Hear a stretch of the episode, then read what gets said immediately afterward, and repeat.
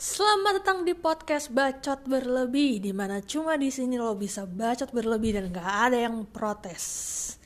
Oke, jadi malam ini karena gue belum bisa tidur karena kebanyakan minum kopi dan harus minum kopi. Pokoknya intinya malam ini gue mau ngeren tentang apa-apa aja yang gue pikirin karena gue gak bisa tidur. Nah, yang pertama yang mau gue bahas adalah tentang betapa seremnya menjadi orang tua. Karena bukan orang tua parents tapi orang yang udah tua. Karena di umur 6 tahun, 8 tahun, 10 tahun gue tuh nggak butuh yang namanya kopi untuk bertahan hidup.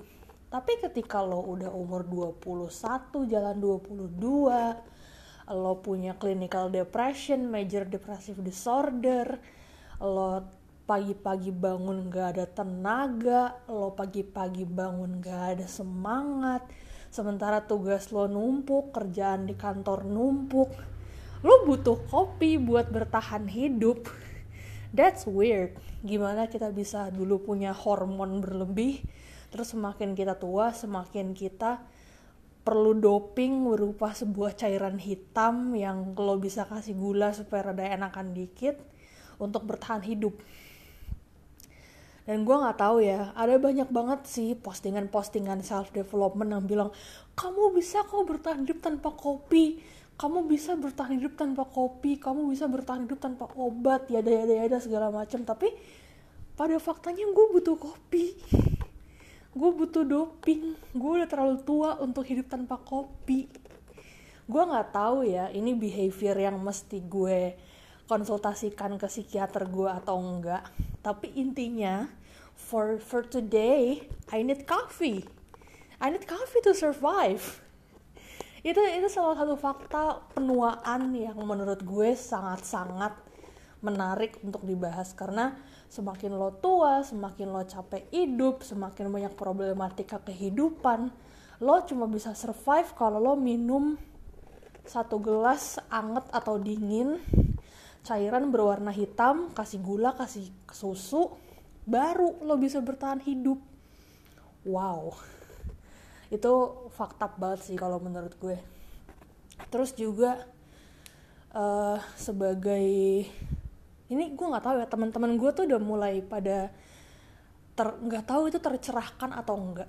Tapi teman-teman gue belakangan udah pada move on dari sebutan non muslim karena menurut mereka non muslim itu sebuah frase yang muslim sentris.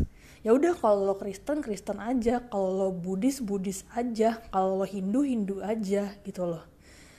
Kenapa sih gue selalu bilang Buddhis first thing first?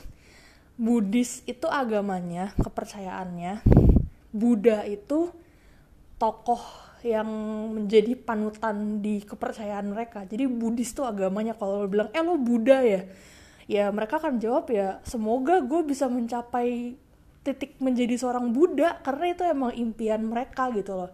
Karena kan dulu gue juga belajar Buddhisme dan pernah menjadi seorang Buddhis. Terus kayak apa ya balik lagi ke uh, tadi. Teman-teman gue tuh udah mulai pada males pakai frase non muslim karena ya udah agama lo apa sebutin aja gitu kan. Nah gue juga udah mulai mengurangi pakai kata non muslim gitu kan Nah, sebagai orang yang bukan Islam, ujung-ujungnya sama aja dipakai lagi. Sebagai orang yang bukan Islam, gue jujur sering kali terlonjak jam setengah empat pagi karena orang bangunin sahur. Dan struggle gue saat ini adalah sarapan pagi kudu mesti pakai nugget sampai gue enek gue makan frozen food mulu karena bubur nggak ada yang jualan nasi uduk nggak ada yang jualan. Selama satu bulan gue mesti sarapan nugget.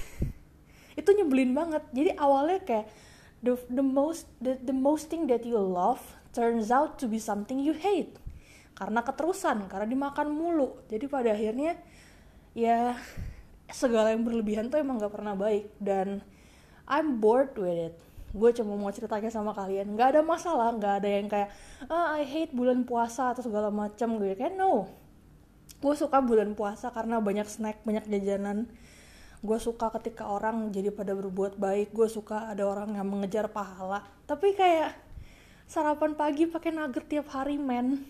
Tapi ya udahlah mungkin di luar sana banyak orang yang bakal bilang lo harusnya bisa bersyukur karena ada banyak orang yang nggak bisa makan bla bla bla segala macam it's okay. Mungkin emang gue harus lebih bersyukur kali ya.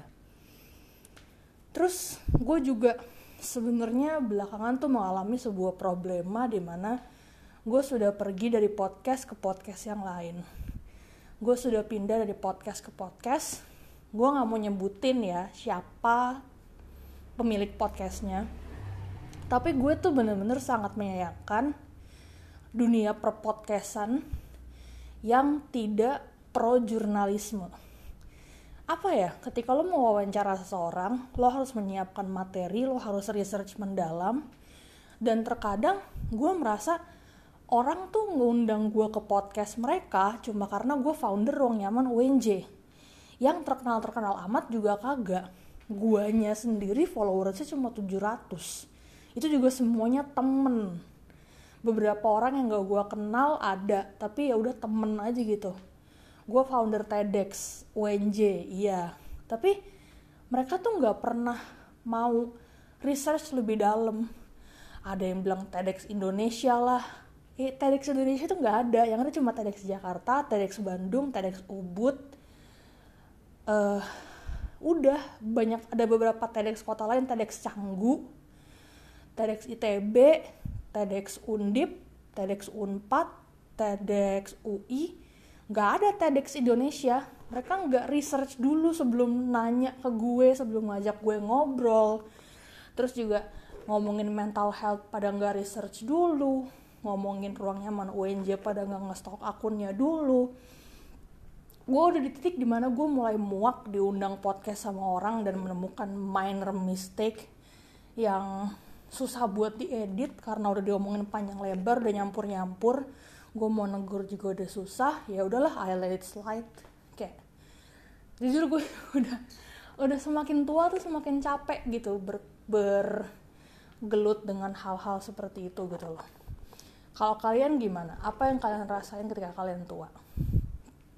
Banyak sih hal-hal yang udah gak bisa lo rasain seperti dulu ketika lo masih muda, ketika lo udah tua. Ada banyak hal yang udah berbeda dari apa yang lo rasain pas lo masih kecil dulu. Kayak gue sekarang kan tinggal di rumah uh, tempat gue masih kecil dulu. Gue tinggal di rumah masa kecil gue dan ya yeah, I still can see, I still can see my shadow. Eight years old running around running around the street running around the corner running around the living room. Gue masih bisa lihat diri gue yang dulu waktu masih kecil tengkurap depan lemari baca majalah bobo. Gue masih bisa lihat semua itu gitu loh. It's it's it's crystal clear gitu loh. Dan apa ya diri gue yang sekarang umur 22 tahun di rumah yang sama menjadi orang yang berbeda itu menjadi sesuatu yang menarik buat gue. Karena gue merasa seperti gue kehilangan diri gue sendiri gue udah nggak lagi jadi orang yang energetik gue nggak lagi jadi orang yang dipanggil toa di kampus. Dulu sebelum gue didiagnosis depresi gue itu dipanggil speaker speaker rusak sama teman-teman gue di kampus. Sebenarnya itu hinaan sih sebenarnya itu ledekannya anak-anak yang ya udahlah udah gue maafin juga mereka suka ngomongin gue di belakang something like that.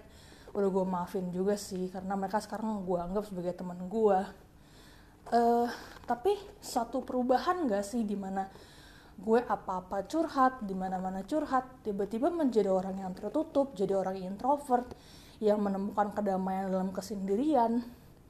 Gue podcast kayak gini bukan berarti gue masih bacot gitu loh. Gue podcast kayak gini gue nggak bisa cerita ke orang lain.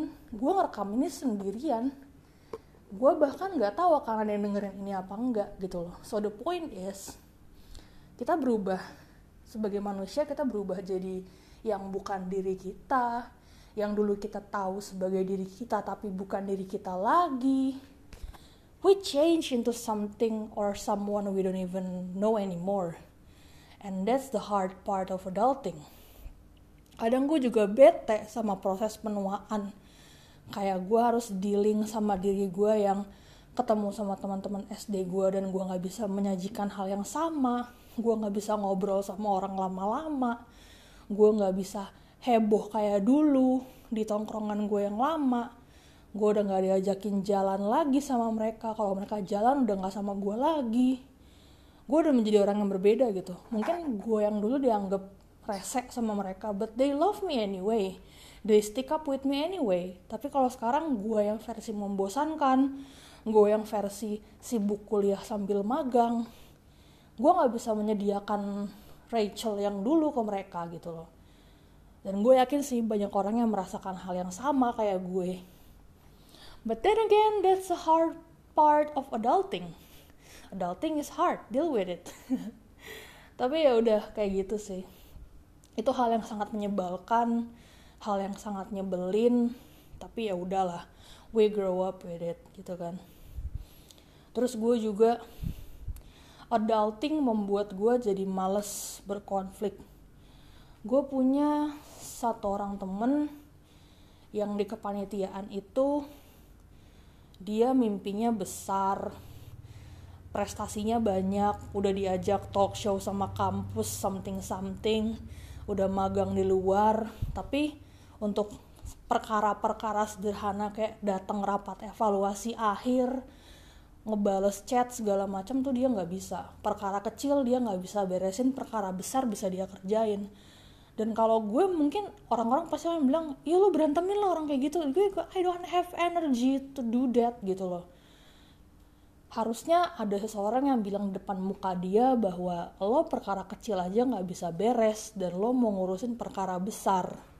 Seharusnya ada sih orang yang berani ngomong gitu depan muka dia tapi masalahnya orang itu mungkin bukan gue karena I'm too old for this. Jadi ya intinya adulting is hard deal with it. Ya udah gitu. Padahal biasanya gue bisa bikin podcast sampai satu jam ngomong sendiri tapi 12 menit gue udah kehabisan ide. Jadi kita akhiri podcast sampai di sini. Ini cuma mini episode karena ke depannya gue akan collab sama teman-teman gue gue udah bikin janji sama mereka udah bikin appointment udah jadwalin sama mereka. Gue udah nyiapin dua episode spesial bareng sama teman-teman gue so stay tune di podcast bacot berlebih. Dan jangan lupa untuk tetap bacot dan jadi diri sendiri. Dadah